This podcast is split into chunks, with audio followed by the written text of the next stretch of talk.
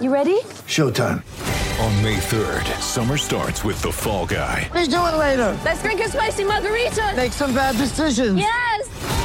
Audiences are falling in love with the most entertaining film of the year. Fall guy. Fall guy. Fall guy. That's what the poster said. See Ryan Gosling and Emily Blunt in the movie critics say exists to make you happy. Trying to make it out? Nope. Because I don't either. It's not what I'm into right now. What are you into? Talking. Yeah.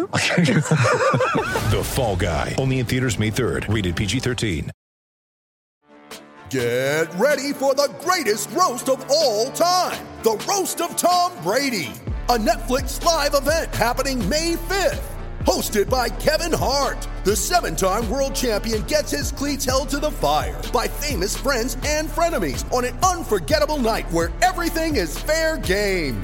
Tune in on May 5th at 5 p.m. Pacific time for the Roast of Tom Brady, live only on Netflix.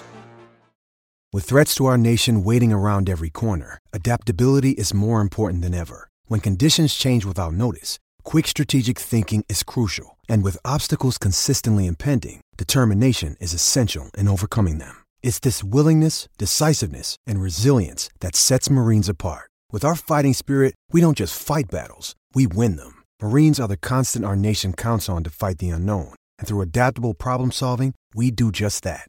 Learn more at marines.com. However, you like to do it indoors, outdoors, in the gym, or playing the field.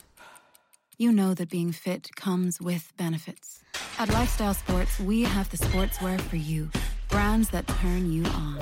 Innovation that gives you the edge. And no strings advice, so you can choose life with benefits.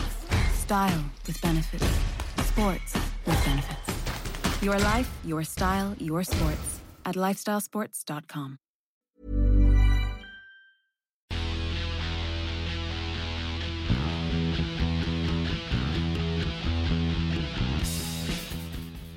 Welcome to the bloodandmud.com podcast episode one month. I should stop calling it the bloodandmud.com podcast really because it's just the Blood and Mud podcast. It's not the It is. website is It is nothing really, now yeah. these days. anyway.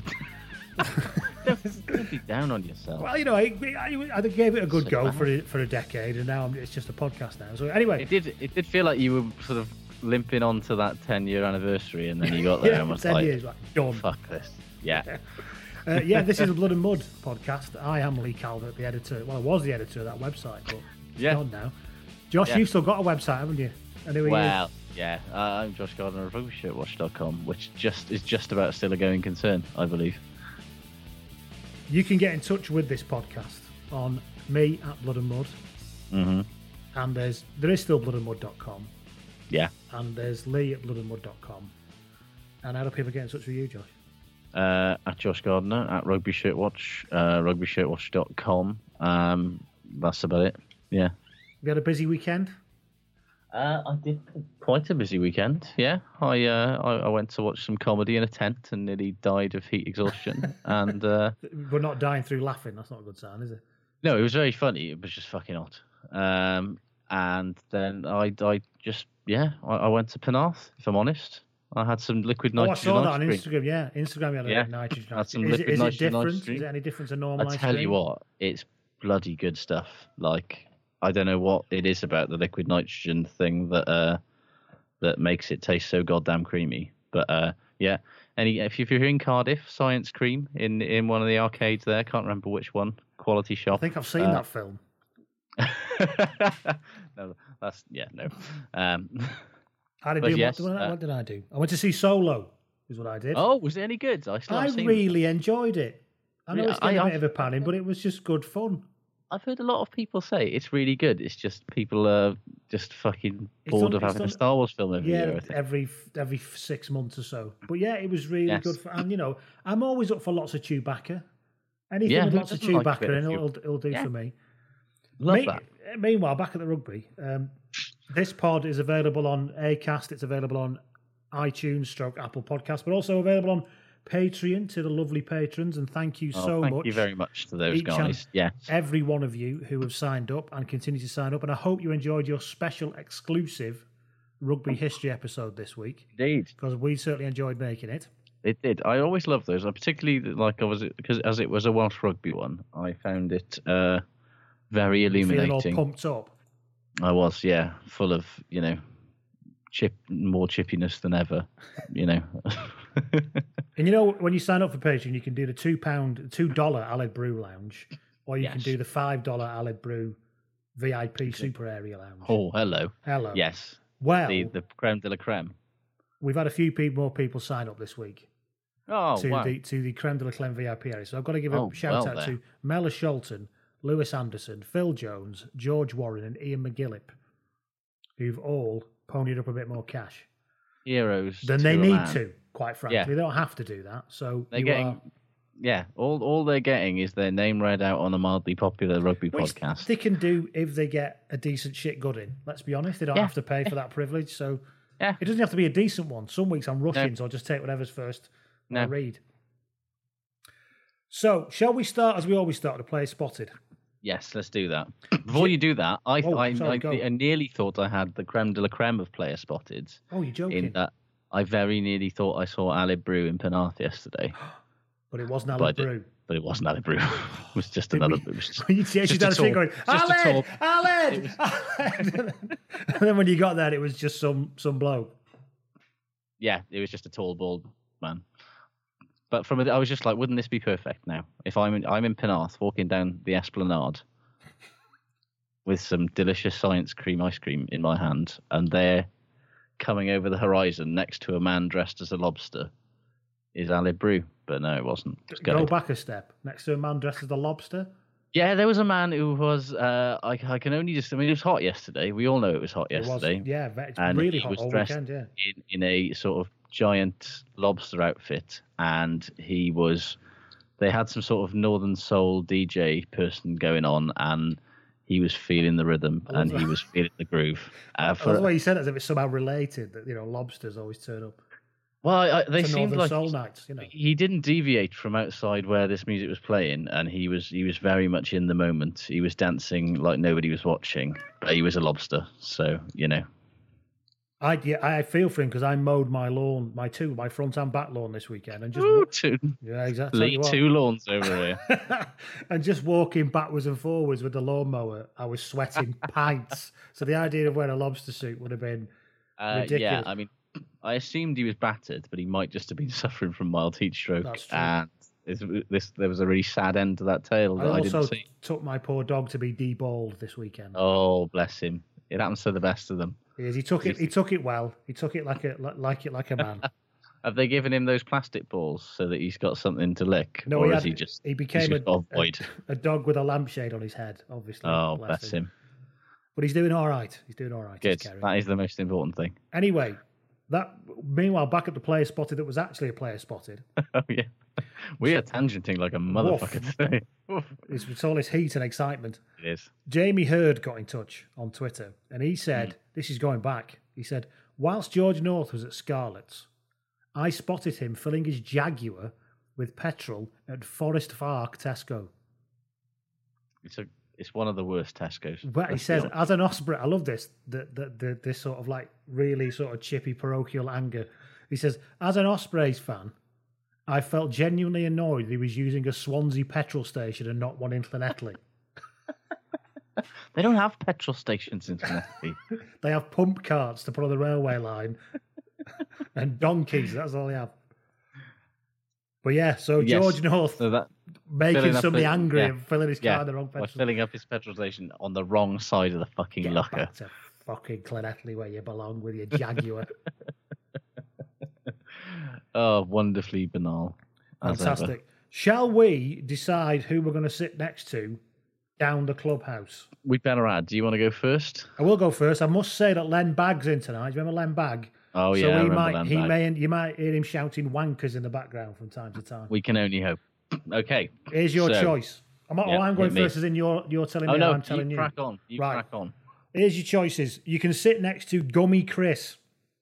Oh, instantly. Uh, what? Actually, let, I'll, I'll, let- I'll let you go with it. Gummy Chris plays hooker for Abercwmboi Thirds. Yeah. And is so monikered because, as you can guess, he's got no teeth. Yeah. He's also, but because of that, and he, because of this brand he's got, he's quite obsessed with the whole gum thing. So he's always eating wine gums. Okay. His party trick is to drink glasses of Gloy gum. Do you remember Gloy gum you used to have when you were a kid? He also thinks it's hilarious to bite you with his gums randomly Oh, if you, no. if you're within his vicinity. So that's a I no. was, I mean, I I was on board with the like. I thought, you know, okay, he's not got any teeth. I'm from Aberdare. I'm used to spending time with people who haven't got any teeth. But then I was like, particularly people from Abercwmboi who haven't got any teeth. But then, you know, I was thought, you know, wine gums. That's that's a, you know, you, maybe he'll give you a wine gum. But the whole, I don't want Imagine to. him biting on your forearm, on your bare Oh, forearm with, his, no, gum, his want- gums. I don't want that. No. That's just So unhygienic. that's gummy, Chris. So, so let's see if this is any better. Yeah. Ho- second choice, Hong Kong Kenny. Oh God. His real name is Ken Edwards, Right. but he's called. He, he gets this name because he claims to be a black belt in kung fu.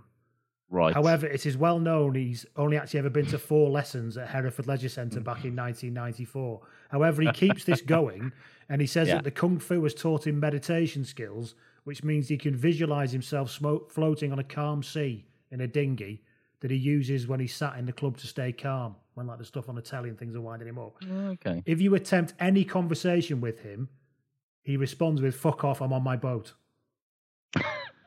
That's Hong Kong I mean, I mean, as a naturally antisocial person, I'm quite liking the thought of sitting next. I mean, because I'm not going to bother him. no, I don't want to have a chat don't with speak him. to him. He's And if- happy on his and if- boat. And if he's not losing his fucking rag at the rugby, I mean, may as I will probably will be losing my rag at the rugby.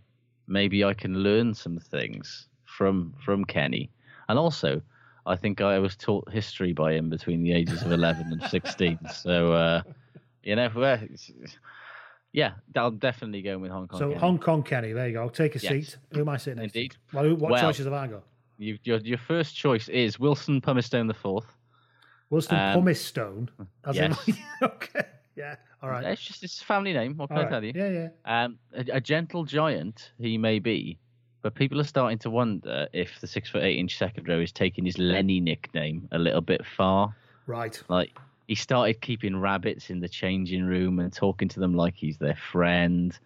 And the hmm. problem is, nobody can really work out if he's doing it to be funny and playing up to the whole of mice and men Lenny thing, or if they probably need to take and get him tested. And Because he's actually genuinely not, not a well man. well, yeah, and in a cruel twist of irony, everybody's afraid of doing it because they're afraid he'll go a bit Curly's wife on them, you know. so right. yeah, So that's Wilson So that's- that's Stone the Wilson. Stone Not, not an appealing offer, I'll be honest. yeah, yeah. Well, well, you haven't heard number two yet. number two is the fucker. now, Right. Now, rumour has it that only the club secretary of Willie's Out Academicals RFC knows his real name, but to everyone else, he's just known as the fucker. Uh, he's been a fixture in the second row for the past two seasons, and while you can't deny the intimidation factor that his unrelenting physical style of play can bring to the opposition, it's just a shame that the fucker seems incapable of limiting himself to the other team. Get the call at the line out wrong, kidney jab.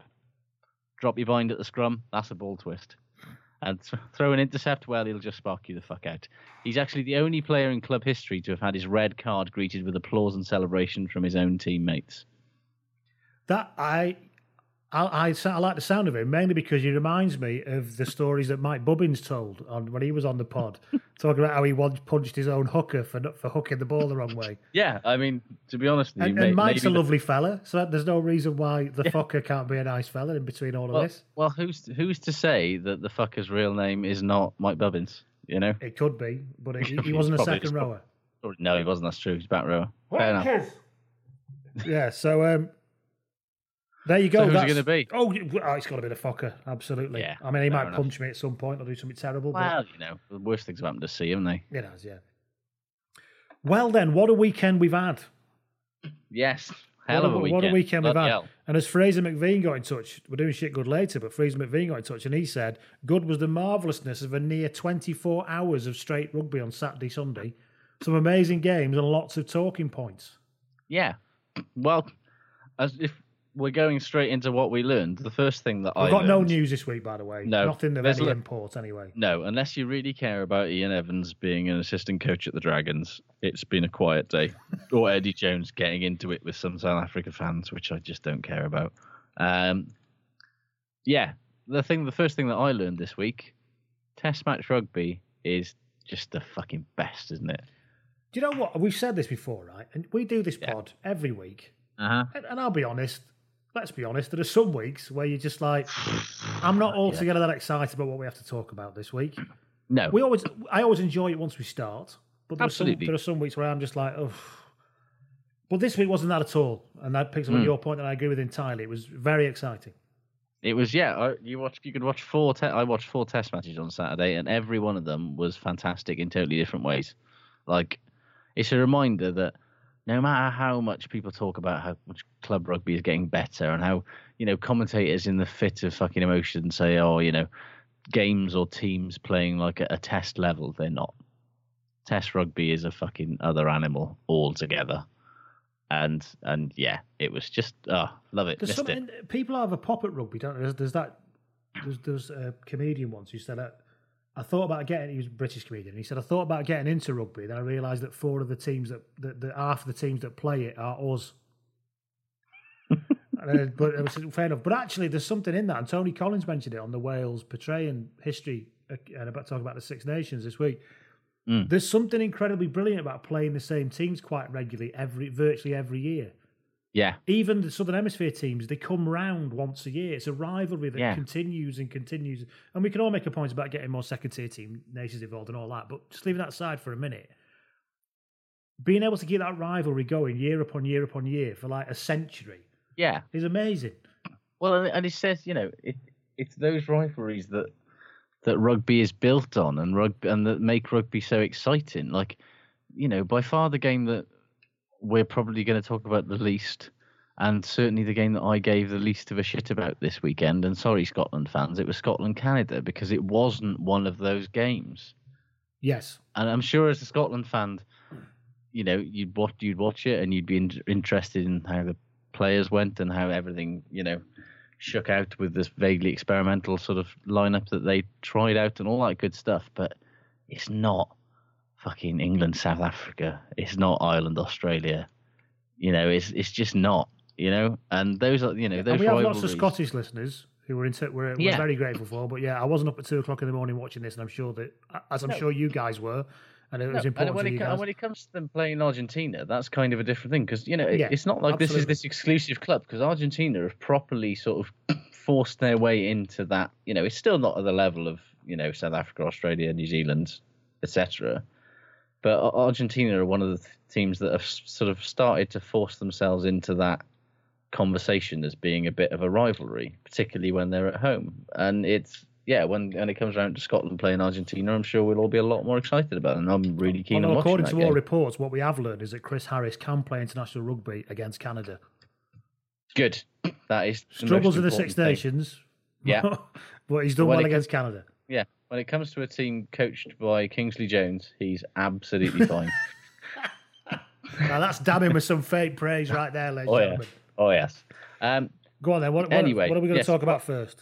yeah. Uh, well, I learned if we're talking about South Africa England, which I think is probably the game of the weekend and one of the fucking games of the season, one of the games of ever. Um, uh, it was a lot, much more than rugby, as well as everything else. You know, like I, I think we all knew kind of intellectually that Siya Kolisi being the first black captain of the Springboks was like a significant moment for the sport and South Africa in general, and we'd read all the think pieces and blah blah blah blah.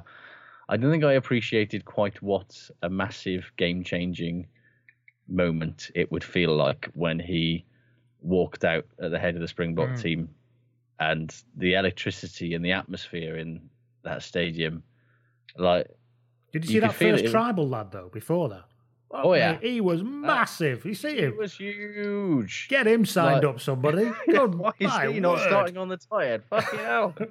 um, yeah, and I honestly think that the occasion got to South Africa a bit for the first half hour because they were Well, something got to the them. race. It wasn't the occasion; it was something else. But yeah, we'll come on to that probably. Well, yeah, but uh, it, you know, they they definitely, you know, England started very well, and South Africa just looked really passive, as if they kind of they got so worked up with the significance off the field of what it meant for a Hmm. black guy to captain South Africa that they kind of didn't really. and how well he fucking played, by the way.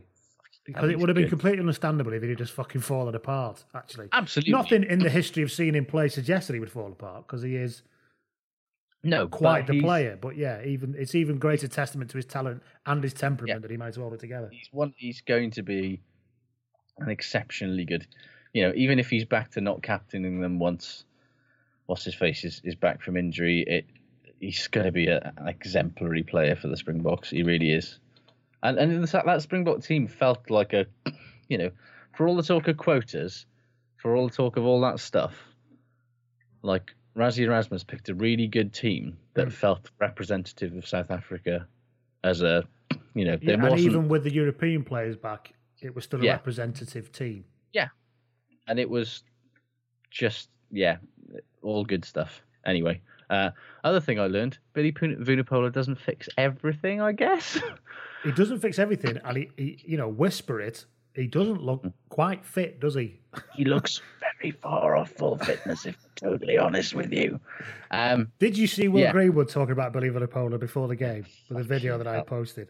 Billy's back. Billy's back.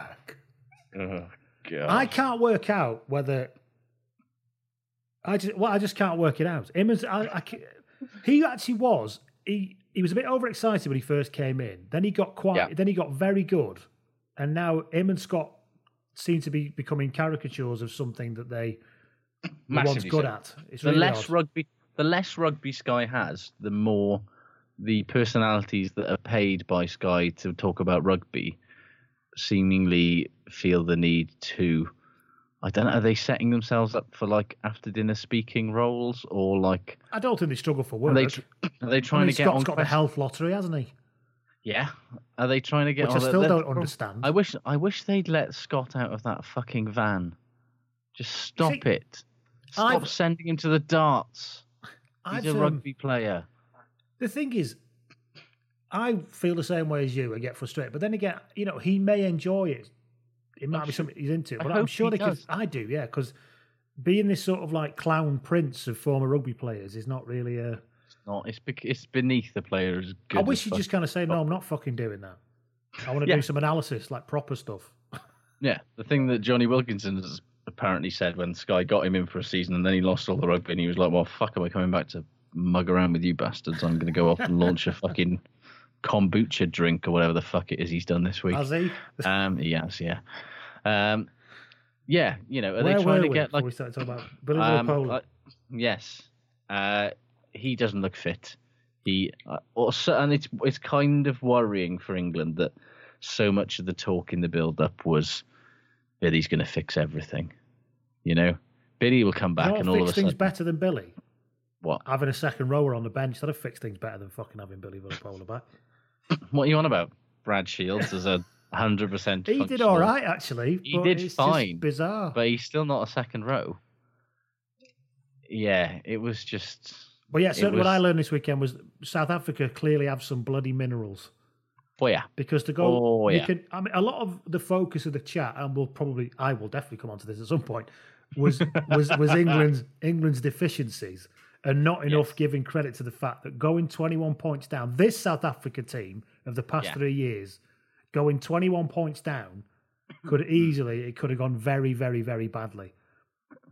And it wasn't a uh, perfect performance by any means, but actually, Oh, there's some minerals in there for them. Fair play. and it and it was just it was a it was a, a performance based on you know it shouldn't have happened it should not have fucking happened like there was you know you get double figure you double digit leads in a test match Mm. that should be a mountain to climb if you're talking you know it's near 20 inexcusable losing a Yeah. 21 point lead.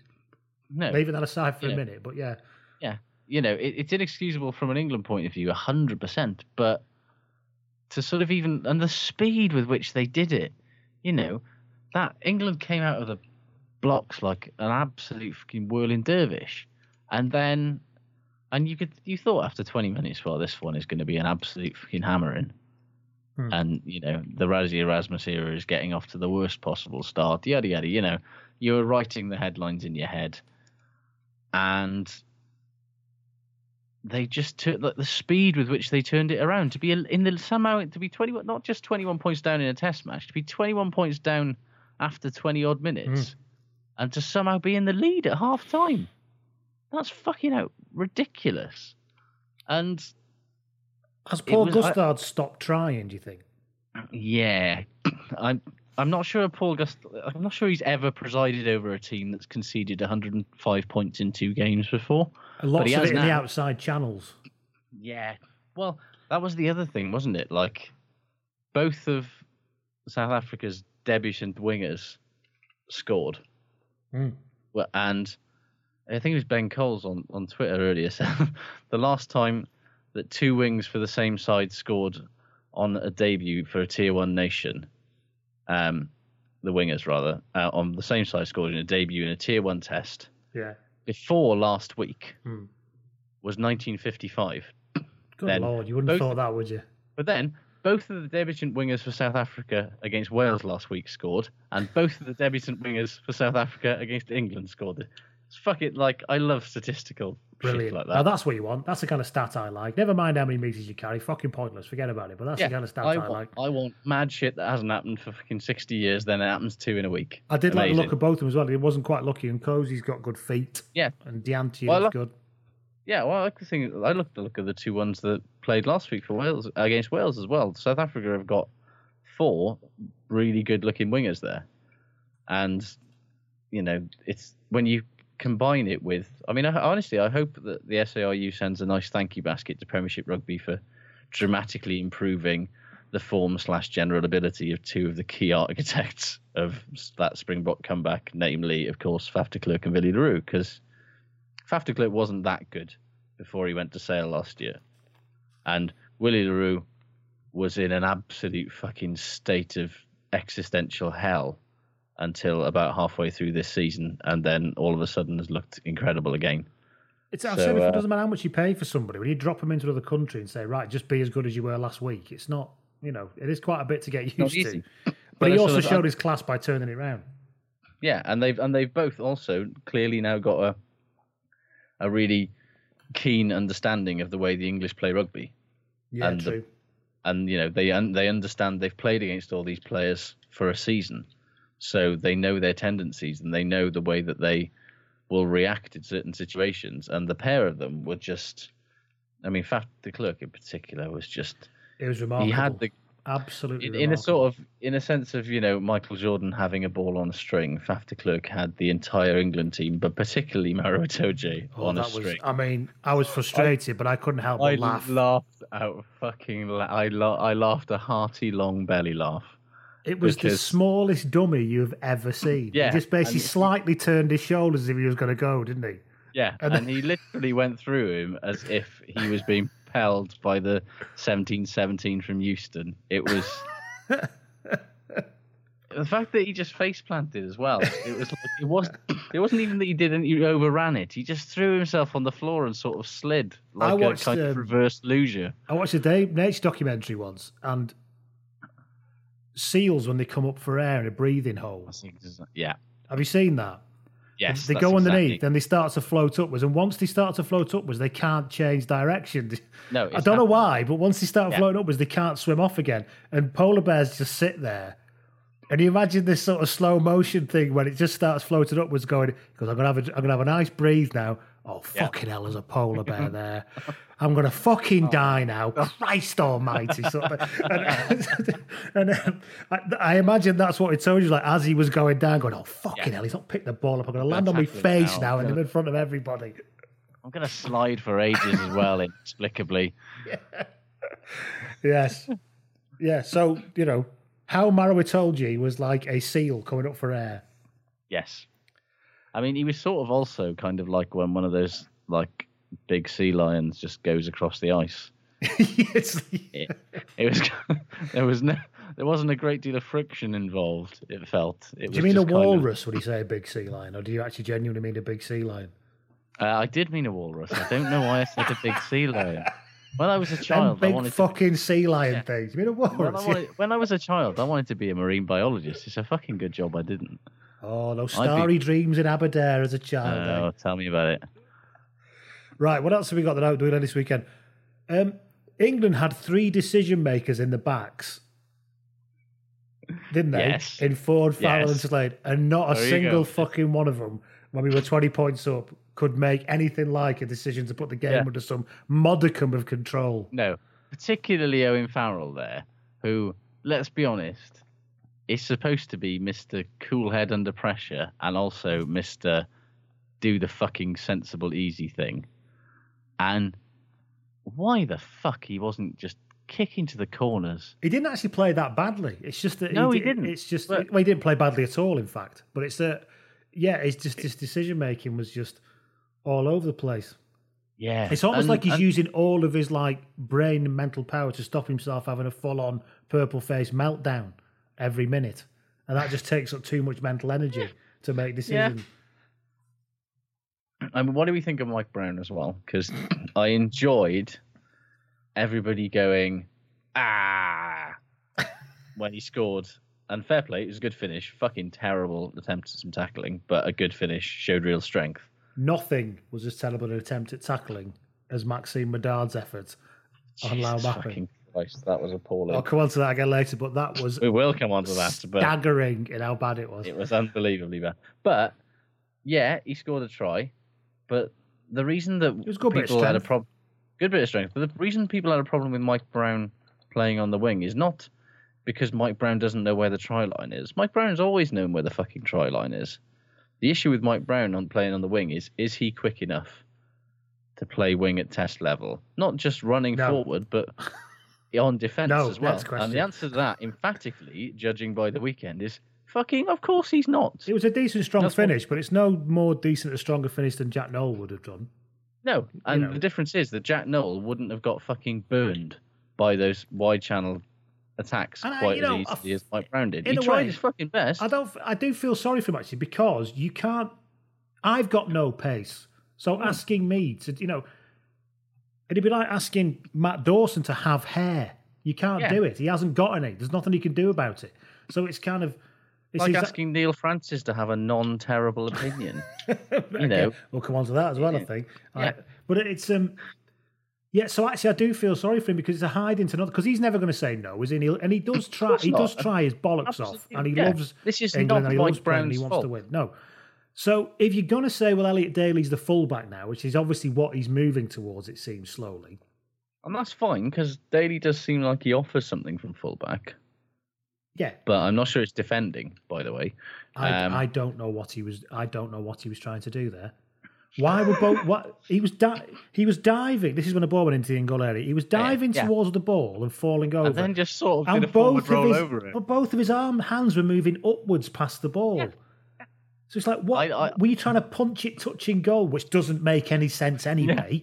Yeah, which is a penalty try. Exactly. Congratulations. Yeah, exactly. Well so why weren't both your hands moving downwards? It's almost like he forgot where he was on the pitch. I did that in a in a semi final once. I forgot where I was on the pitch, and nearly Maybe. touched the ball down over the twenty two, but I didn't do it. But it, maybe he was attempting some sort of Cirque du Soleil esque gymnastic thing where you know he runs at the ball, does a forward roll over it, and then the winger comes in and dabs it down, and everyone goes. and I said on Twitter, "What's he trying to do there?" And and somebody very very friendly said maybe he was trying to you know counter attack. I was like, he was behind his own line and nearly lying down. What was he? Trying? Yeah. I mean, I'm all for back. I'm all for players who've got the pace to back themselves from anywhere, but that was stretching the boundaries. I'm assuming he was trying to scoop it up with both hands, pull it into his chest, and fall on it. Yeah, Which seems like too many just- movements. yeah. He's already thought three steps too far there. What he should have done is have his hands the other way around and push it on the floor, and then that doesn't happen. It's like trying to, you know, yeah, to to open a door, you have to reach out and pull the handle. No, I'll just spin round three times and then do it. It doesn't make any sense. Maybe it's like one of the you know those OCD people who have to turn the light on and off seventeen times before they can leave a room or whatever. Maybe he can't dab a ball down in the in goal like a normal human being. Maybe he's got to like scoop it up in his hands and do a forward roll and then he can dab it down. I miss people putting the ball down one handed. I know. Yeah. Because how many times did you actually see them drop it? Very Never. few. I don't have to do James, anything. James Davis put it down one handed on the weekend. Loved it. Yeah. Of course, course he did. Whereas now they're all James coached Davis. now to fall on the ball, aren't they? And it's like, well, one, it looks a bit showboaty, but there's Sean, Sean Edwards when he played league was a master of running in and then just whipping the ball down with one hand, straight down, Love that shit. while still As running long as- full pace. You know, As long as you're putting it down with enough force, even if you drop it, chances are that it's not going to come away from your hand quick enough for anyone to notice before you smack the thing down. But I do miss that. Ah. I know it's a terrible uh, old man nostalgia thing, but I do Me miss too. that whipping the ball down with one hand. Yeah. Anyway, so what, what was he talking about then? Decision making. Uh, we were talking about weren't we? Elliot Daly. Elliot Daly. Decision Yeah, Mike. Brown wing. Yeah, I don't Yeah. get it. If he, it's it's almost weird with with it. This is why I feel sorry for the players really because Eddie Jones is making stupid fucking decisions. Yeah. And he's meant, Ladies and gentlemen, I give you Piers. Fu- I said it last week. P Piers fucking Francis. If he is an international rugby player, then I am the lead singer of the Supremes. well. Um, no, he doesn't make sense. Like, it genuinely, I don't understand. Like, I can understand what he sees in Brad Shields. Demonstrably, I Absolutely. think Brad. Yes. I think Brad Shields is going to be a very good player for England. Looked pretty handy when he came on, yeah. Amusingly, I still don't think he's going to be a good seven for England. But you know, whatever. we're we're past Tom the point. Croy looks all it? He did without actually looking like a proper seven yet, like you know, doing anything at the breakdown. Anyway, um, yeah, I just don't see. But that's the English he way. Yeah, I don't see what he offers. Like genuinely, I am coming up very short about that. Don't get it about Kip Piers Francis at all. However, you like to do it indoors, outdoors, in the gym, or playing the field. You know that being fit comes with benefits. At Lifestyle Sports, we have the sportswear for you brands that turn you on, innovation that gives you the edge, and no strings advice so you can choose life with benefits, style with benefits, sports with benefits. Your life, your style, your sports at lifestylesports.com. ACAST recommends podcasts we love. Changemakers is a new podcast series with me, Claire McKenna, talking to people who stand up, speak out, or challenge us to think a little differently. It's about the greater good, families and children respecting their own individuality. In the next couple of years, like I hope I never have to have conversations about racism ever again. Like, I just want to get to the stage where you know people are just people. Nobody's pooling the resources together and actually being able to show how much of an impact it will make when people do come together. Changemakers with Claire McKenna. Search for it now wherever you get your podcasts. ACAST is home to the world's best podcasts, including the David McWilliams podcast, I'm Grandmam, and the one you're listening to right now. No, it's it's just no. Don't get it. No, like it, it doesn't make any I sense. remember when I used to to switch to football for a minute. When I used to play Championship Manager on the PC. Have you ever Mhm. played that game? And lots of people I have. listening probably do. You were always really attracted to people with foreign names when you were transferring them. So if you had a choice between sort of yeah. buying like Mickey Jones and Francesco Della Fuente della Huila or whatever, Yes, you go, oh, exactly. he sounds better. He sounds better. Like, and, and you'd ask and you'd ask your computer coach guy, what do you think of him? And he'd go, he's not good enough. And he'd say, I'm signing him anyway.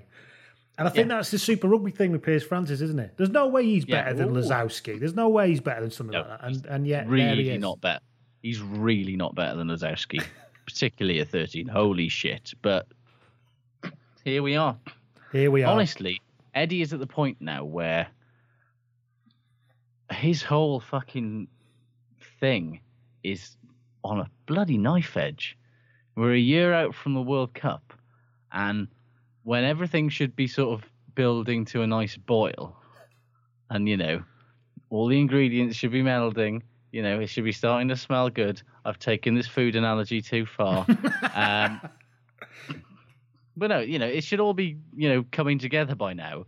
And instead, the wheels seem to be coming off at a fucking rate of Obviously, knots. it makes me feel much better Weirdly comforted. because yeah. I think I, you know, since 2003, having a malaise in the run up to a World Cup is what makes me feel. It makes me proud to be English. Yeah. Fuck your Brexit. That's true Yeah. patriotism right there. Never mind, free Um, Tommy Robinson. That's what he's been marching through the streets of London about. Yeah, but honestly, like with every and the, the worrying sort of subtext from the whole thing is that like with each England defeat, it honestly does feel like a proper war between the RFU and Premiership Rugby is getting more and more likely. Like honestly, the crowd had barely left the stadium before certain corners were claiming that they lost because Premiership clubs aren't getting players in the right condition for Test rugby, and that's why Eddie Jones has to push them so hard in training. And that argument, Nonsense.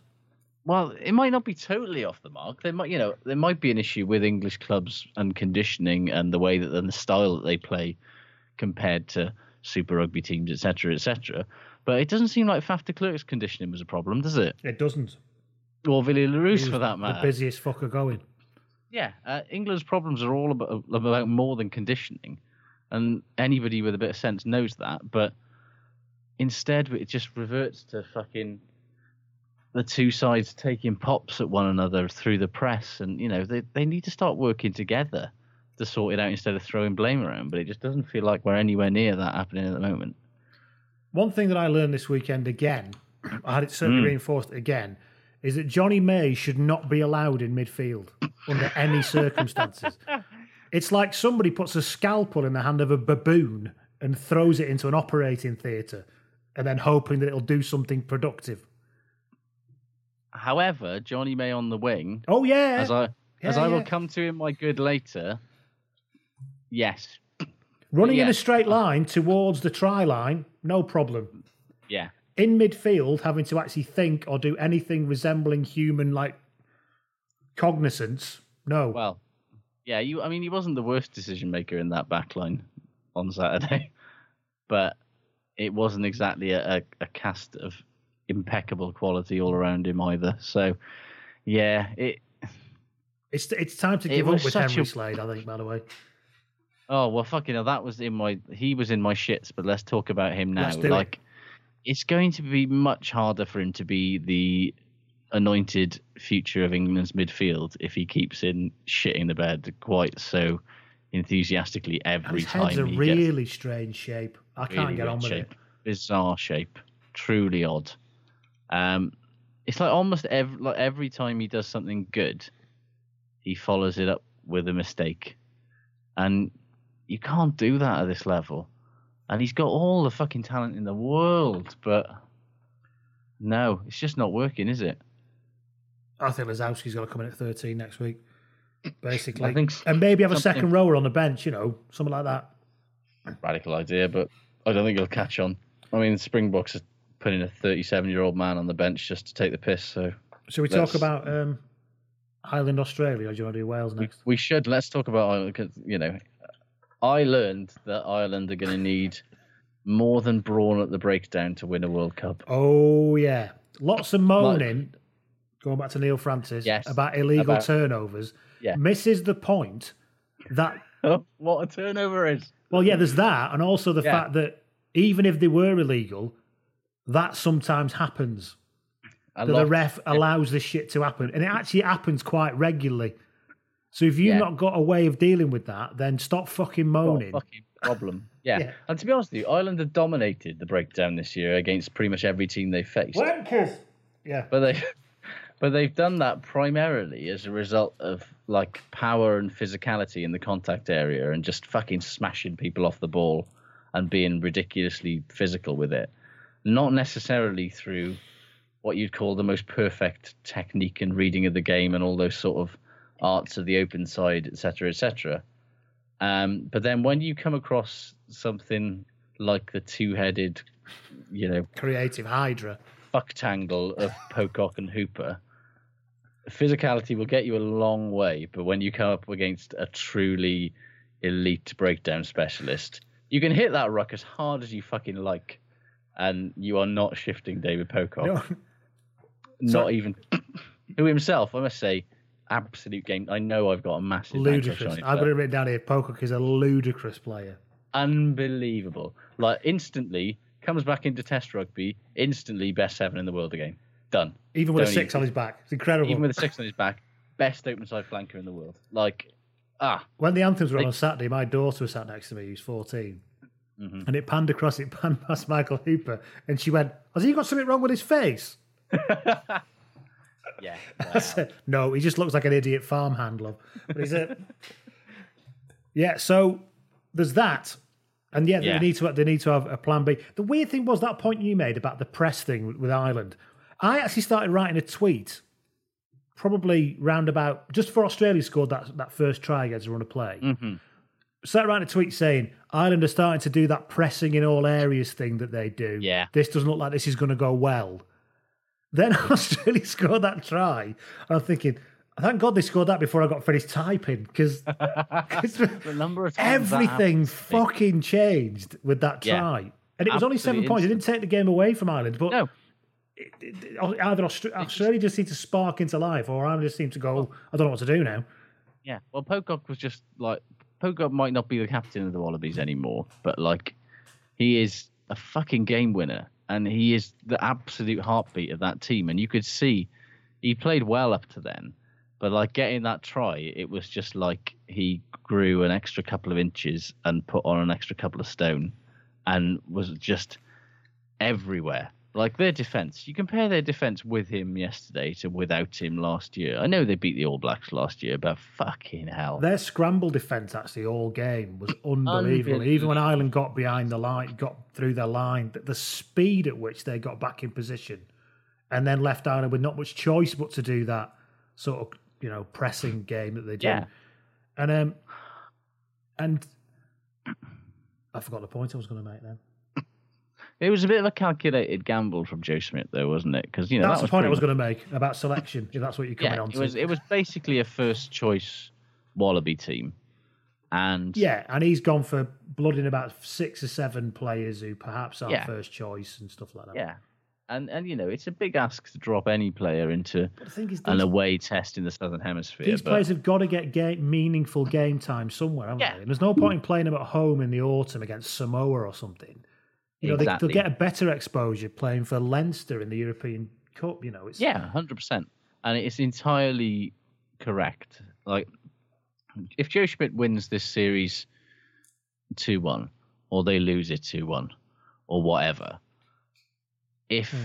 in twelve months' time he can be going into the World Cup with a squad of players where even the reserves have played meaningful minutes against a big Southern Hemisphere team away from home and understand the psychological and physical pressure that that sort of environment brings, then he won't give a fuck that they lost. Really, you know, it's it's as much as I'm sure he would have liked to have sort of done the England thing and won three 0 down here.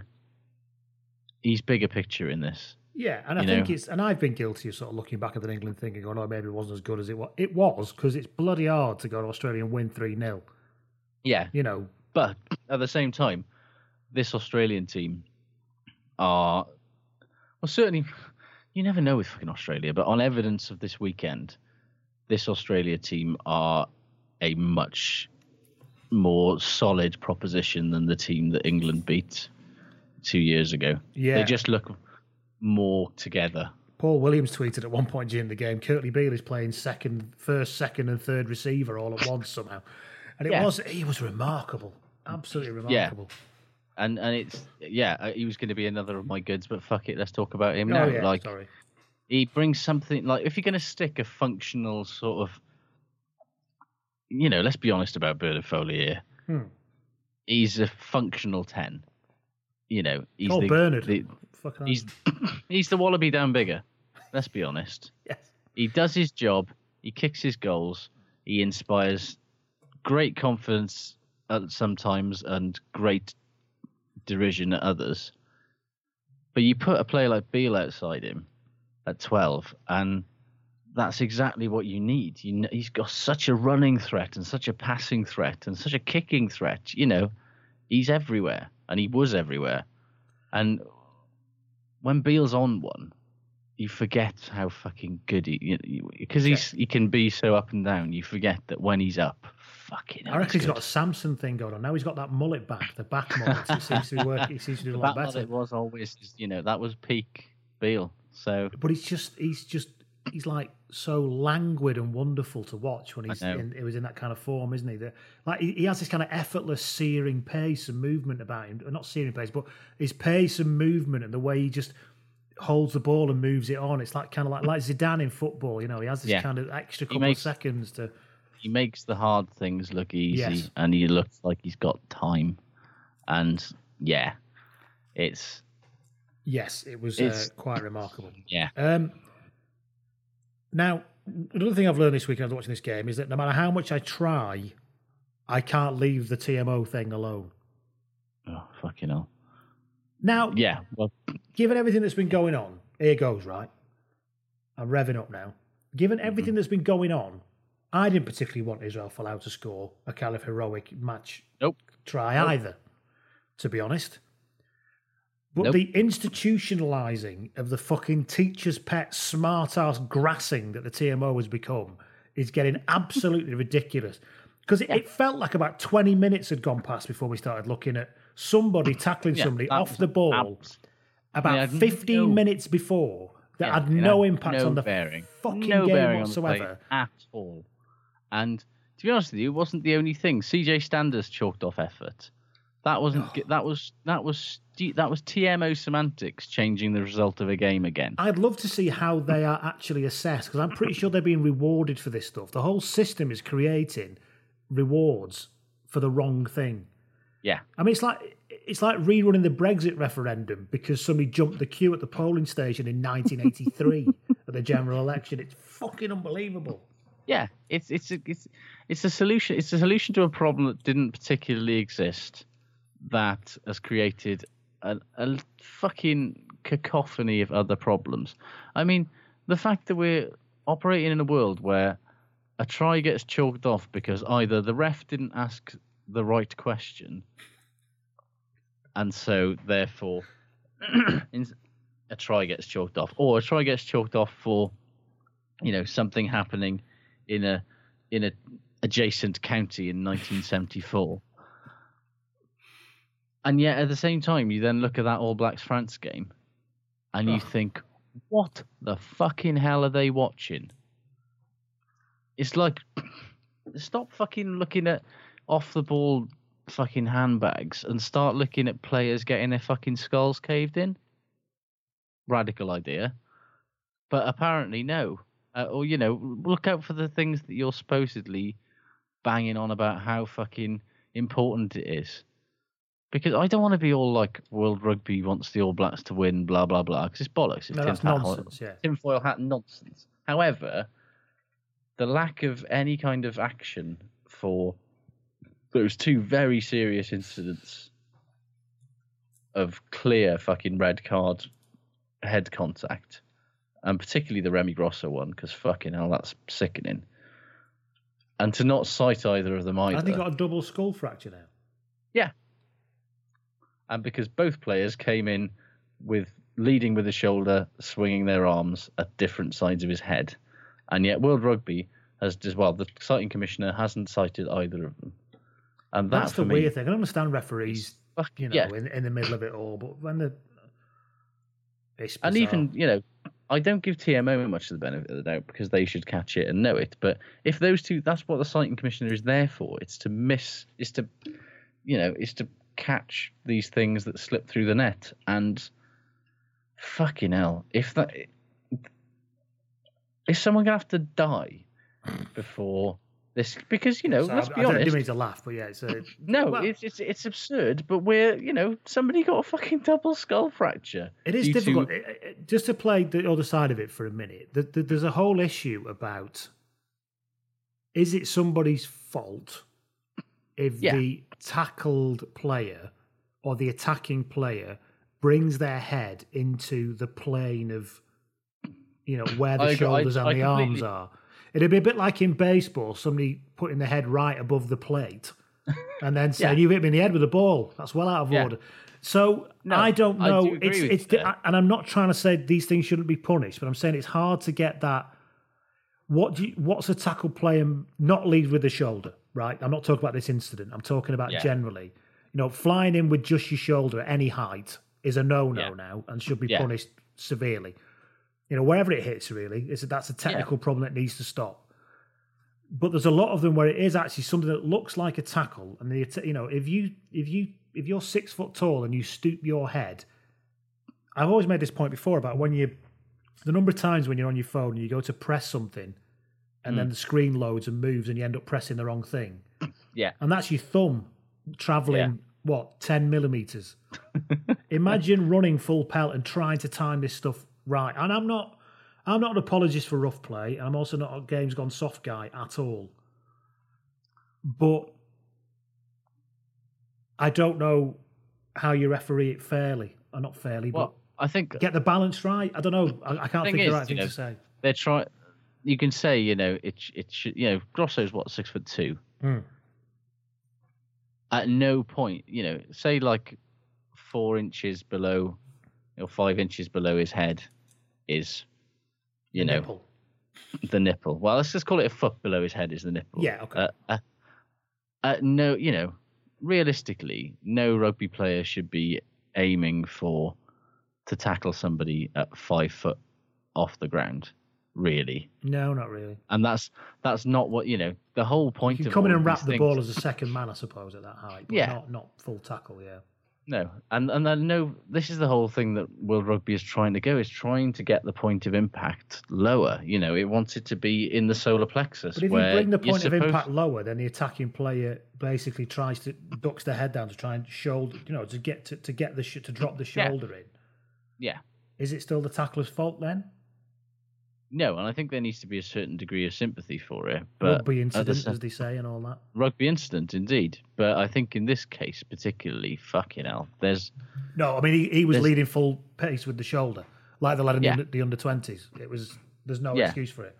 and and you know we do have to. It's it's not, you know, it might not be deliberate, but intent matters not a And fucking it's the rec- job. no, it's a reckless thing. It's yeah. reckless. If you're running it- full pelt with just your shoulder and not your arms, then it's Yeah. reckless and you're off. Yeah, and it's also like you can say that, and you can rightly say that you know it's very easy to fuck up and to hit something that you're not meant to hit with, but that's where they have to, you know, and that's where World Rugby wants them to take that potential element of recklessness and mistake hmm. out of it, and and not go, oh well, there's a thirty, you know, a ten percent chance that if I run in this direction at this speed at this angle, then I'm gonna fucking smash this bloke in the head. Oh well.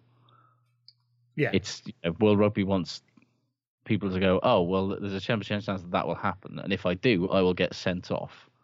So So instead, I won't will, do it. Yes. I will adjust my angle to air to make it a zero percent chance, and therefore there's a slight, oh. also a ten percent chance that that might go badly for my team, but I think basically the end game, whether we like it or not, and I'm not sure I dislike it that much either. Really, the end game is passive tackling. Yeah. The end game is getting people back to ring of steel style, hit people on the side, like you were Yeah. coached back in the day as a kid. You come in with your head behind their arse, Yeah. and you get your ring of steel going, and you drop them that way. And that's really, I think, what they're trying to get everything back to. And I suppose it'll never go completely back to that. But there's a point at which I imagine some defensive coaches are going to say, "I'm sick of the penalties. I'm sick of having cards. Let's Yeah. adjust the way we do things." It, it, it- Yeah. If it's successful, people will start doing it. It's as simple as that, really. Exactly. And if somebody can work out, and you know, defensive coaches are very clever. That's partly why rugby has struggled with its attacking problem for the last, and it's had to change its rules so dramatically over the last 10 years. Is that defensive coaches are fucking better than attacking coaches. It's easier to defend. It it's is. a simple thing to work out. Yeah. And, and A simple thing to plan for. defensive coaches will work out ways to change the way that their players tackle to minimize penalties and cards while at the still time still being effective.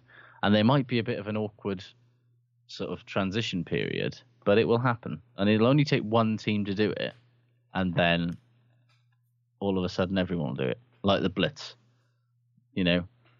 like the like the choke tackle. It's just you know, these things catch on incredibly quickly when they happen. But Hmm. for the the World Rugby needs to start fucking taking it seriously in citing commission. Like I don't. Gus Pichot basically said on Twitter today, for me that's a red card. Um, Now pass me that second declare. yeah, now pass me that second declare and get fucking Gosper in here immediately. um, so I don't know whether World Rugby are going to get involved as they can do, or whether we'll get another erg. Um, or whatever the hell that thing was called. I love that you've got that queued up. Excellent. On the soundboard. Nice. Um, yeah. So yeah, so knows? let's leave that. We've gone on for ages. Yeah, Uh, too that, long. That was Ireland, was it? Ireland, Australia. And with a bit of Aust- and with a bit of New Zealand. Also, um, yeah. Do we need to really talk about New Zealand, France? It was a fucking. It was competitive for forty minutes, and then it was an absolute humping. Here's some interesting Um, stats from that game. Yeah. New Zealand ran 615 metres Yeah, in total. France ran 243. It's not great, is it? No, uh, possession was 66 34, territory 69 31. Interestingly, France had a better tackle completion rate. That's because they were New just Zealand. doing a lot more of it. They'd literally made twice the tackles, 118 tackles to New Zealand 69, pretty much. Yeah. Twice the tackles. But yeah, and then of course, Maxime Medard's baffling effort to tackle. Now, you talk about people who can't tackle normally anymore. If he'd have done the ring of steel head to behind the arse, he would have. He'd dropped in him touch. before the line. Yeah. Yeah. Instead, for reasons that I, a bit like Elliot Daly, I don't know what you took. Why did you run round the front of him? He just ran and sort of And then- basically just, please, Mike, cap me, please. and then he did. Tried to gently put his arm around and just say, "Come on, mate, we've all had a drink," and then just Yeah. yeah. How bad was Aaron Smith's haircut in direct proportion to how good Aaron Smith was? The way, He's Also, tell you what though, isn't he a shit house, Aaron Smith though? absolutely. But I, we, interestingly, I know it feels like I had a very exciting time in Penarth, but I saw a man on Penarth Pier with that exact haircut yesterday. Respect. I also And like was- Surveyor. Aaron's Yeah. up the up, he's up the Yeah. ante here. So what can Yeah, I do? that's- Headband. Yeah, I, I'm fully in support of that. Make it an every week event. But yeah, Aaron Smith, unbelievable shithouse, unbelievably good scrum off. Beauden Barrett's not bad either.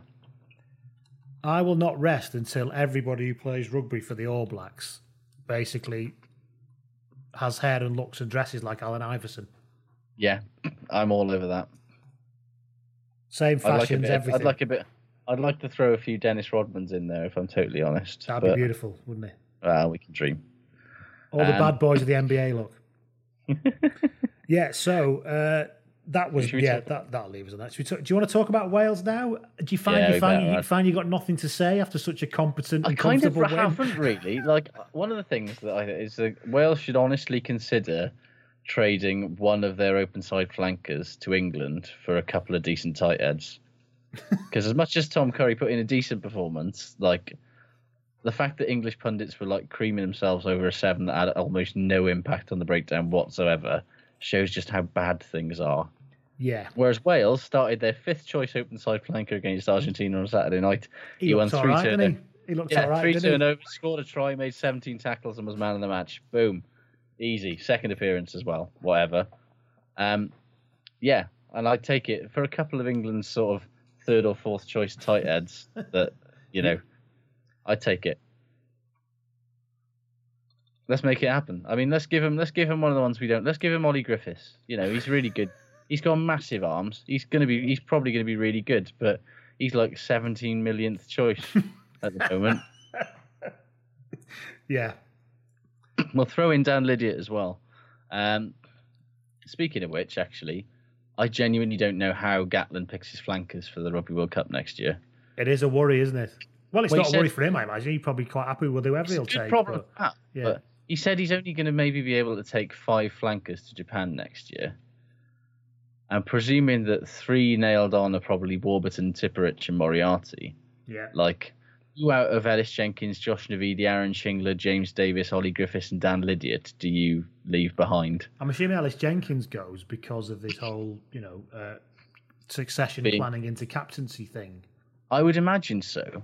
But then, who do you, do you then not take Aaron Shingler? Do you not Mm. take Josh Navidi? Do you not take? I mean, after the weekend, do you not take James Davies?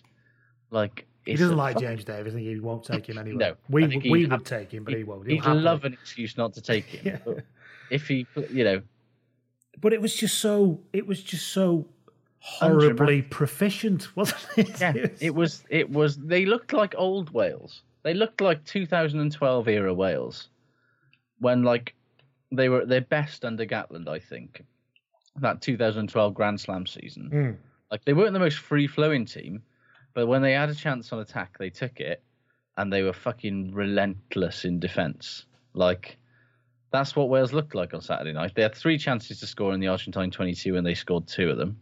And the rest of the game, they made 93% of their 200 odd tackles. Like Amazing. they won, they won that game incredibly comfortably, despite having like 30% te- territory and 30% possession. Which says something for their defence, but also says something to the fact that it wasn't a great day for Argentina, was it? Oh, they were shockingly bad. They literally were like they looked like they'd expected to rock up there and just smash that Wales pack into a fine paste. And then after about ten minutes, when it became clear that the opposite was happening and the Wales players were flying out of the line like rockets and stopping everything behind the gain line, they just didn't have another thought of what to do. There was no plan B. And like I don't understand how a team that has players in it who've been as mad as the Jaguares have been mad over the last couple of years, why they didn't just go, lads, should we just chuck it about like lunatics again and see what happens? Because if they'd have done that, they might have won that game. Because I as much as organised as that Welsh team was, no defence can really Hmm. Cope with extended periods of having insanity inflicted upon them because you can't legislate for it. And yeah, they It's- just were so It's clear the Hadleigh Weird. Parkes effect, though, isn't it? He's just bringing this calm proficiency so calm across the He look- whole thing. Yeah. He's got like nine caps, and he plays like a man who's got ninety nine caps. Yeah. Everything about him And just says, lads, should have 99 caps everything's going to be okay. Yeah, And everyone believes him without him even saying it. I know the All Blacks are a different gravy, but like the fact that they just wouldn't, that he wasn't even playing Super Rugby, and Yeah. like, are you telling me that he wouldn't do a job at twelve for the All Blacks and be really good? Well, he's very Like- Ryan Crotty esque. He's incredibly Ryan Crotty esque, actually, thinking about it. And the- yeah, in the same way, he's big, he's physical, and he doesn't make many mistakes. Yeah. Does everything right. Makes the Yeah. right decisions. All has all the skills that you need without it being too flashy. Can pass short and long, can kick, defends well, good decision maker. ne- never does anything like not even two percent more than what it needs to be. And the All Blacks, And all the great All Blacks teams, I was thinking this at the weekend, have always had that player, haven't they? Yeah. They've got Crotty now. They had Yeah. Dan Carter before he moved to 10. Yeah, They had um, they had Conrad Smith for years. Not Yeah. even at 12 either, but they always had Yeah. this one set. Bunt, Frank Bunce was a physical Yeah. lad, but brilliant decision maker, brilliant defender. You know, Yeah. And you know Nonu as well at twelve. He did not make you know Yeah, he might not have been a great kicker until his later years, but he just he did the obvious thing. He did the straightforward thing. Yeah. You know, and the times when the All Blacks have been not their best is where you know, like the periods where they had like Luke McAlister at twelve, because Luke McAlister is a a fucking box of fireworks waiting to be left unattended. And yeah, they kind of need that stable, sort of reassuring presence at Mm. 12. And thankfully, they've given one to Wales now. So thank you very fucking much. Well done.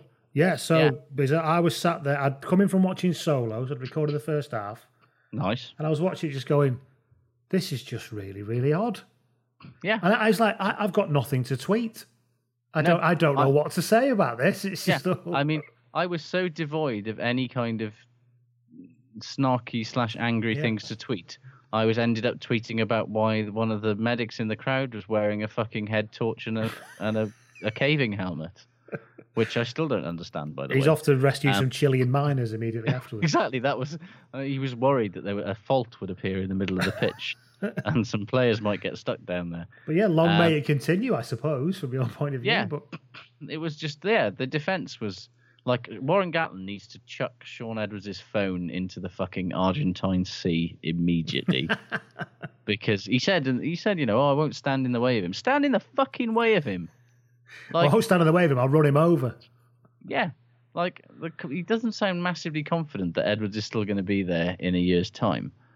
But the way that Wales, you know, Shaun Edwards has been the best defence coach in the world over the last ten years. Andy Farrell probably is that now, but there are very few better in the world at coaching teams to defend with that organisation, the discipline, and the just fucking manic intensity. Like when that that big goal line stand in the first half that um, Wales ultimately won a turnover off Hmm. after about 17 million, about three line out drives and about 17,000 phases on their own line. And part of it was just fucking hell, Argentina have run out of ideas here. But it was just morale sapping. You could hmm. see every, and there were moments where it was just like, oh, here it goes. And somehow a Wales player not only got a body in front of it, but they sort of, it looked like all the player had to do was fall over over the line and it was a try. And it was just that classic Edwards. No, I'm going to somehow contort your body so that you, instead of going forwards, end up going at a strange 45 degree angle and end up back on the wrong side. And he does that so well and he coaches that so well and Wales will like I'm sure Wales will get a good defensive coach if he goes but I'd be surprised if they get one as good as He's, Edwards. he's getting the big. He's getting a bigger job next, isn't he? That's he's what I think. Well, he's been a head coach before as well. Remember, so Yeah, he's been a head coached- coach. He's won everything as a head coach domestically. He's Yeah. then gone and done this assistant job with the Lions with Wales. There's Yeah. no way he's not looking for an international job next. Yeah. Yeah, and that's why I, I genuinely hope that if England come calling, he just goes to be defence coach. His response is, "Yeah, No. I'm kind of doing that already, to be honest." And I mean, he's also working with both the Ospreys and the Dragons next year on their defence, which seems mad, by the way. But it's not because how do you do that? I suppose it's a Team Wales thing, is it? To saying actually, It is definitely a Team Wales thing, but it's like, It is a bit is odd, he gonna is he gonna analyse like the How do you feel attack? about somebody telling another team how your team defends as an Osprey Yeah. fan? Yeah, I mean it's a, it's a little bit weird, but you know, such is the stupidity of Welsh rugby. The greater good. Yes, indeed. Um, Are we done? so yeah, it was. Well, should we brief Scotland? Yes. We- people, people got narky last week that we didn't cover Scotland. No, it's Summerfield. But fucking hell, lads and lasses, what is there to analyse about you working your way down the Americas, playing massively inferior teams that offer little to no challenge? Like when the time comes to play Argentina, we'll have a lot to discuss, but do not expect me to devote a lot of airtime to On the highlights that I watched, it seemed to go Yeah. okay. It was fine. They, di- to be honest with you, I was a little bit underwhelmed because they didn't really seem to be doing the razzle dazzle. It was let's have a rolling ball and just batter them. What do you expect with Which- Ro- Ruaridh Jackson at 10? They've got somebody with actual sanity.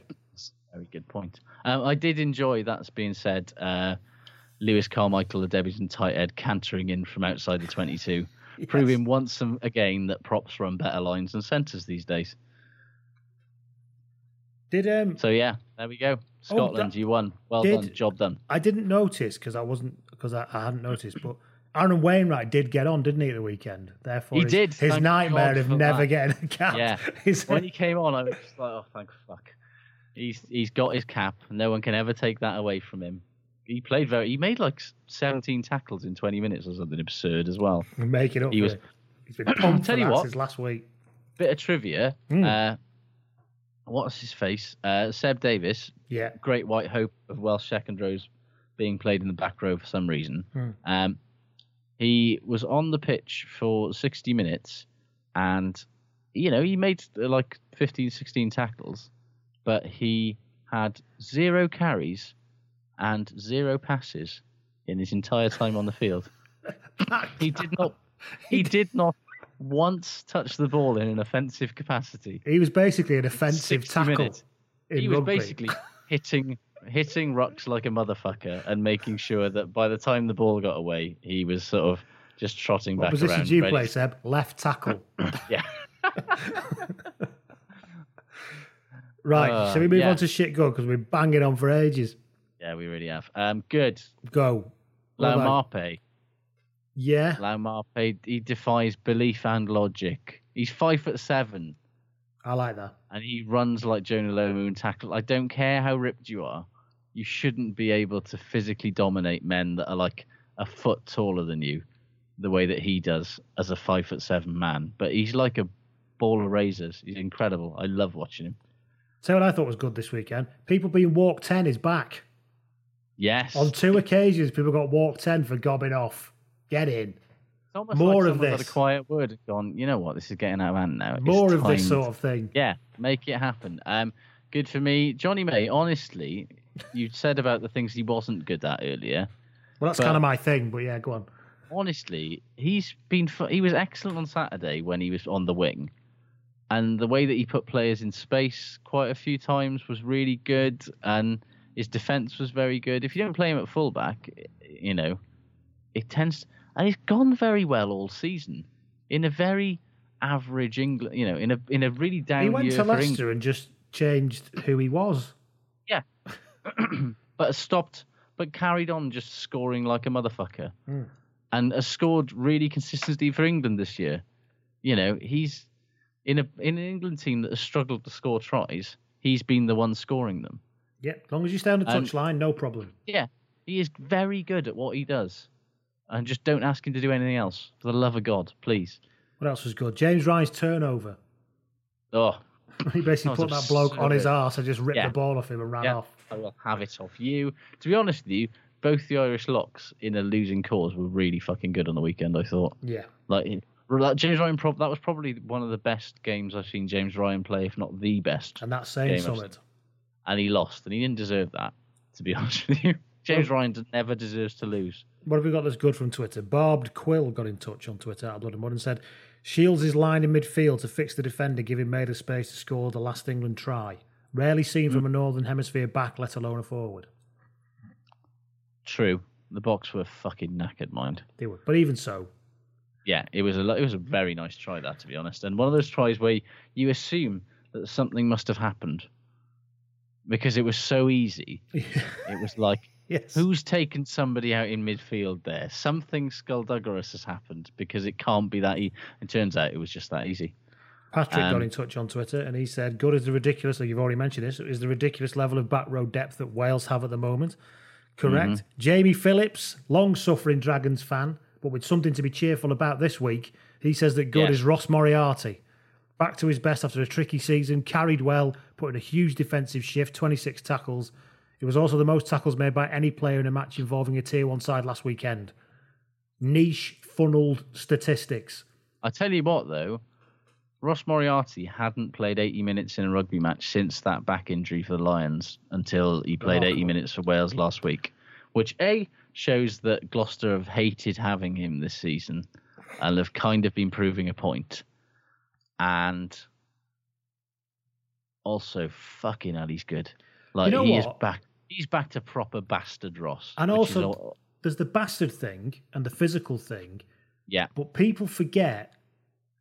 I think two occasions he popped up outside the 13 channel yeah. with What his a hands. rugby player he is. He's What such a, good fucking rugby is. player. And we can all laugh about how he loves to fucking have a fight, which he does, which And we adore him for, which Yeah. we fucking love him for. But actually, and I remember when I was singing his praises after his early, I wrote a column about it when I was writing for RugbyPass, and somebody Hmm. came and said, "Oh, he's just he's you know red rag to a bull with me," you know. He said Yeah. he's just Haskell, is he? I was like, "Fuck off." Yeah. Yes, all right, When- he's physical, but I'm telling you, he is an infinitely better actual footballer. Yeah, how many tries has James Haskell run in by appearing on the shoulder of somebody that's made a fucking clean break? None. He's just None really ever. comfortable with the ball in his hands. He is a proper, or like, he is a fantastic rugby player, but he's also a fucking hard psychotic lunatic who, boom, who is thoroughly invested in maintaining his family's reputation. I love that. which is, is something else that I love. I love that. Yeah, Yeah, he's just He he's just fully aware. post both- pictures on Twitter of his dad having fights. Yeah, and stuff. going, yeah, Yeah, that's the what. I'm gonna And, do. Like, yeah, that's what I'm gonna do. It's like Ross, Ross, Ross, Ross, Ross. That was the '80s, mate. I love it. He must go home. Must he, don't. he must go like home to his dad at weekends for Sunday dinner and stuff. You know, scored two tries in the week, Dad.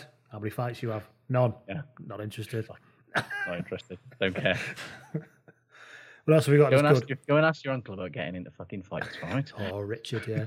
Uh, the um, we've had loads of good on Twitter this week. We're in really good mood, you lot. Um, yeah.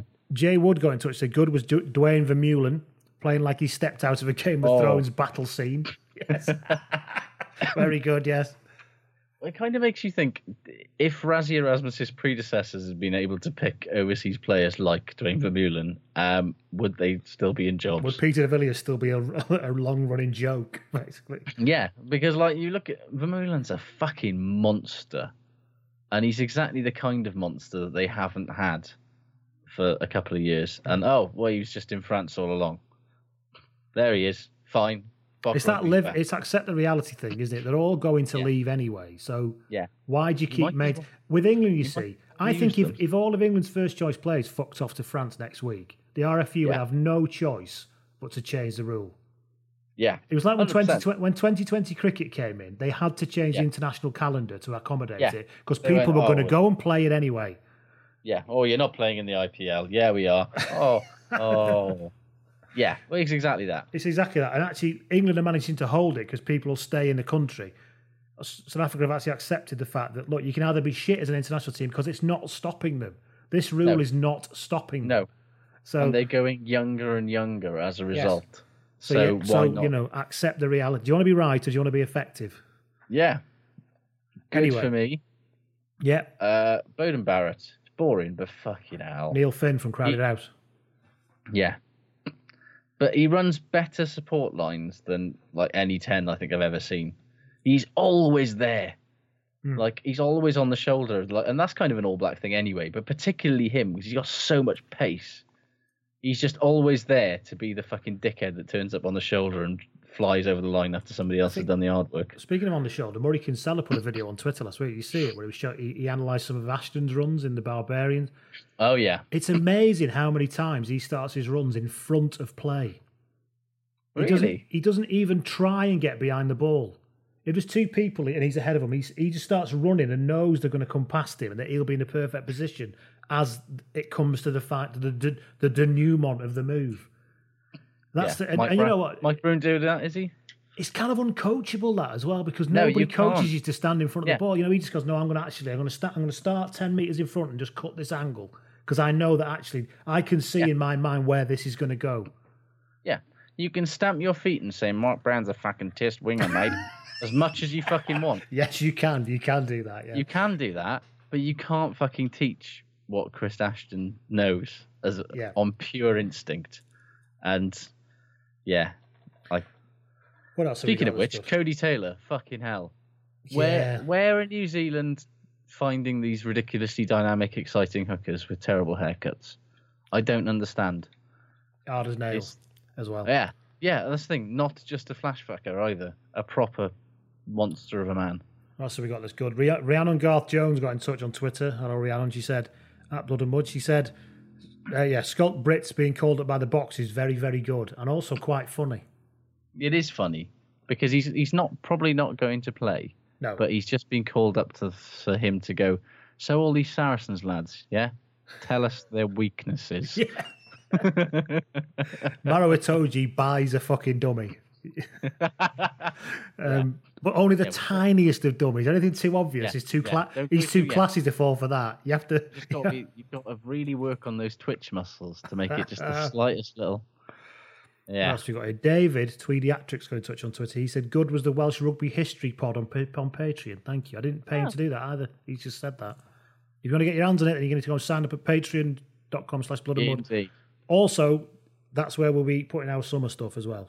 We don't know what it is Yes. yet, but that's where we'll be putting We haven't decided what things are, but there will be summer stuff. Right, so we move on to shit because this has been going on for what feels like about a week. Yes, it does, and it's really hot. So, and I'm slightly melting. Um, tell you what was shit, and this brings me no pleasure. Shit was friend of the podcast, Robbie Henshaw. No, he wasn't good, was he? He's not played a lot of 13 this year, and boy, did it show. Like on attack, he didn't do that thing that 13s, good 13s do, where he zips the ball out from the 13 channel and puts Mm. people in space. He just kind of labored with it, and fucking hell on defense, man. Like the way that when you're playing 12, you can shoot out of the line like a madman because there's someone outside Yeah. him to cover if you don't get there.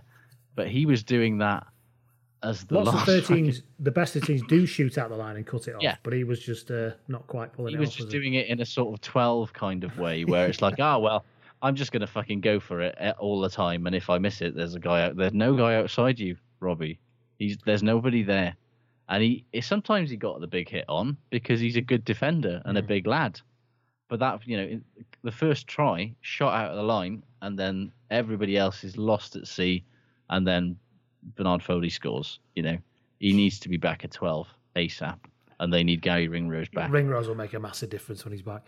Um, Huge difference. shit for me is fucking Mark Robson, man. Did you hear him on Sky on Saturday? You might not have done it. You were in Penarth or whatever, but uh, Oh, I was on. God. I did hear him. I wish I hadn't. It is just like, why are you still talk? Why are you talking all the time? The whole point of a visual medium is that you don't have to fucking talk all the time. People always talk about Richie Benaud, the cricket commentator, don't they? And say what was amazing about Richie, right, is the way that he used silence, and then no fucker ever uses silence eh, ever since. And Robson in particular, just it's just absolute waffle and bollocks all the time. What did he call fucking Folau at one point? The king of the airways because he jumped off the ball. And there's the king of the airways, Israel Folau. It's fuck off. It is just I like mean, this I wall I of have to say, noise yeah. constantly.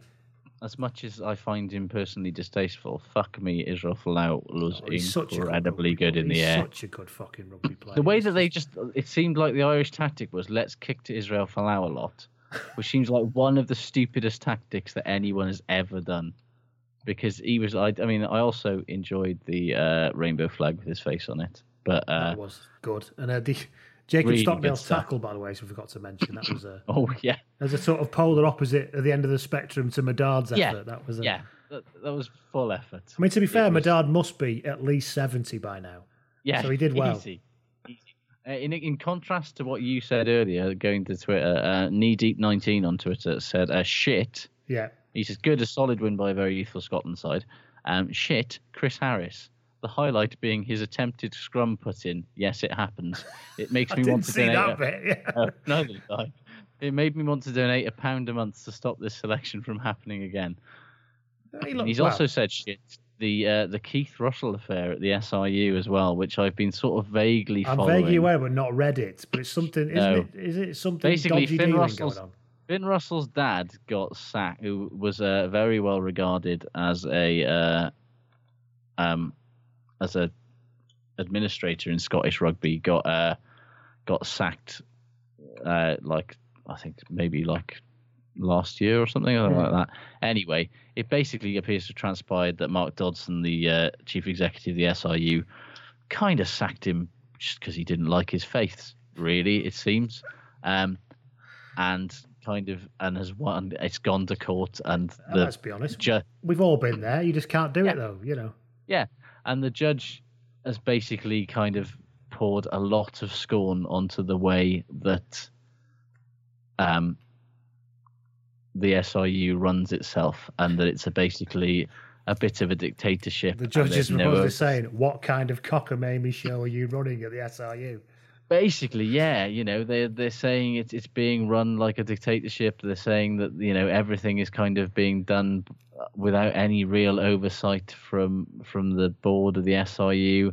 It's kind of come out of nowhere because, to be honest, the US the SRU looks like a really fucking well run organization from the Mm. outside, and it's kind of said that you know they're basically it's basically being run like a fucking little banana republic up there. So it's it's a bit worrying, and it'd be interesting to see what comes of that. And you gotta wonder if this whole thing, given that it's Finn Russell's dad, how much of a part did that play in him buggering off to Racing Metro this year? You have to year do as well? think about that, don't you? Say, like, 92, yeah. Get yourself out of here, lad. Because It's yeah, it's it, the whole thing, you know, and I, I don't pretend to be an expert on it, but the whole thing just looks very unfortunate for Scottish rugby at a time when everything seems to be going so well, and then it's nonsense that's got nothing to do with the players or what what's on the needs to happen is that the SRU need to order a long and wide-ranging investigation. The result of Yeah. which will see Rob Andrew being promoted somehow in the SRU. He is available. I'm Yeah, he saying. will. He'll end up being some elite position. Yeah. Even if he isn't even interviewed or involved in it, that's what will happen. I tell you who else is is available. Andy Bloody Robinson is available. So you know, just a thought. Oh, Andy, nice. he's such a dreadful rugby coach, isn't he? Bless him. Uh, What else we got this lo- shit? Will W. family. Will W. got in touch on Twitter. At, he's at King of Largo. He got in touch with that at Blood and Mud. He said, "Shit was John Beattie Senior's commentary on Adam Hastings."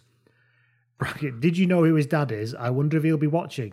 Actually referred to him as Gavin at one point and kept Oh telling everyone where he was standing on the pitch, like a pensioner pointing out a prize garden gnome.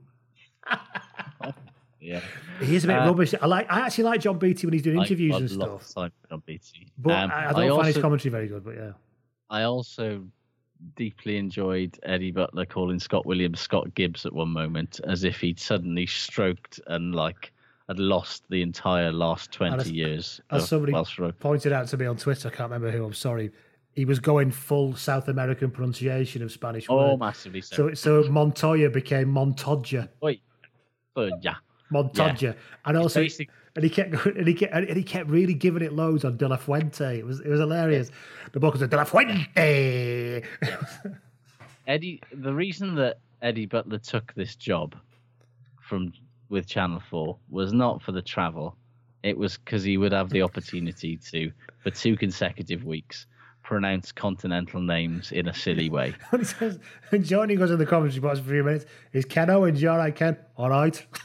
Yeah, I enjoyed. I really enjoyed good, Ken actually. being the most nakedly one-eyed co-commentator I've ever seen. Where everything Argentina did, it was just like, well, that's a bit shit, isn't it? Really? I mean, why, it's- why the fuck also, what's that? wrong with the acoustics with those commentators? I know they're not actually at the ground, are so they? But weird. are they? I don't know, but it's just I'm not. You know. And where- also, but where are they? Have they basically just forced Ken Owens to come to a little fucking room in like Twickenham or something? I or, think so. You know, they're, Richmond obvi- they're obviously in a bunker London. somewhere, aren't they? Yeah, wherever the fuck Channel Four is. But it was just, it was Speaking of, very um, silly. one-eyed co-commentators. Oh, England do got in touch on Twitter and said that good was Hugo Monye's Twitter for going full on whoop whoop Harlequins when when Mike Brown trundled over from three yards as if he was the second coming of Jason Robinson. He said then shit was Hugo Monye for then completely ignoring the remaining 20, uh, 78 minutes of Mike Brown, whoop whoop Harlequins, wing performance, where he looked as capable and interested as Eddie Jones in a personality counselling session. Excellent rant, Owen. I like that. Oh, uh, I've you know after what? Well, we bring now this unless you've got something else. We bring this four-hour Um, podcast to an end, yeah, my last shit was just going to be Wales fans, right? particularly. Well, not Why? all Wales fans, but a certain subset of sort of parochial moaning keyboard Oh, warriors. right, yeah, yeah, yeah, yeah. just can't even enjoy one of Wales's most professional performances that they've put in in years because they don't like Rob Howley or they don't like that Warren Gatland picks players like Sam Warburton and Justin Tipuric sometimes. Uh, if you if you're finding yourself griping about something after Saturday, have a fucking word with yourself. You know what made me laugh just to myself was Yeah. at the end of the game. Rob Howley stood up and he had a t-shirt, an an Under Armour t-shirt on with Welsh rugby and massive letters on the front of it. Yes. And I thought if you imagine if he turned around and he said "By and large is going terribly" on the back, that would- that would be. I mean, obviously it's never going to happen, but in my own mind, I had a little giggle Yeah. to myself. Well, why don't we make our by and large it's going terribly t-shirts a specific Welsh rugby one? In fact, I have actually already made one of those. You just haven't never made them for sale. I know you, Oh, you, yeah. you've said you spent loads of time doing the, graphic. and yeah, just spent I spent good I spent a good morning at work doing those. Oh, and a big shout out to Phil Jones, actually, who again, who's also he's in the Aled Brew Lounge, but he's also uh, he was at Download this weekend with one I of our t-shirts on. Good man. I profoundly enjoyed that. amazing, amazing. Yes. Always send us that kind of thing, by the way. yes. Places, you know. Anyway, we really have to bring this to an end because that's Oh, gone on we for do. fucking Holy ages. shit. We apologise if you've lasted till the end. Give us a shout out. Yeah. Speak to you be no all next week when we'll try and edit ourselves, but we can't promise anything. Bye everyone. Take care. Ta-ra.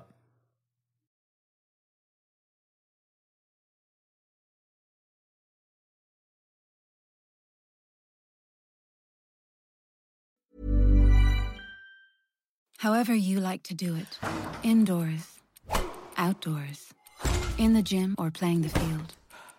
You know that being fit comes with benefits. At Lifestyle Sports, we have the sportswear for you. Brands that turn you on. Innovation that gives you the edge. And no strings advice, so you can choose life with benefits. Style with benefits.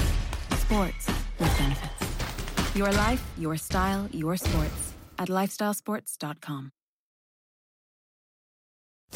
Sports Social Podcast Network. Judy was boring. Hello. Then Judy discovered ChumbaCasino.com. It's my little escape. Now Judy's the life of the party. Oh, baby, Mama's bringing home the bacon. Whoa, take it easy, Judy. The Chumba life is for everybody. So go to ChumbaCasino.com and play over 100 casino style games. Join today and play for free for your chance to redeem some serious prizes. ChumbaCasino.com. No purchase necessary. Void where prohibited by law. 18 plus terms and conditions apply. See website for details.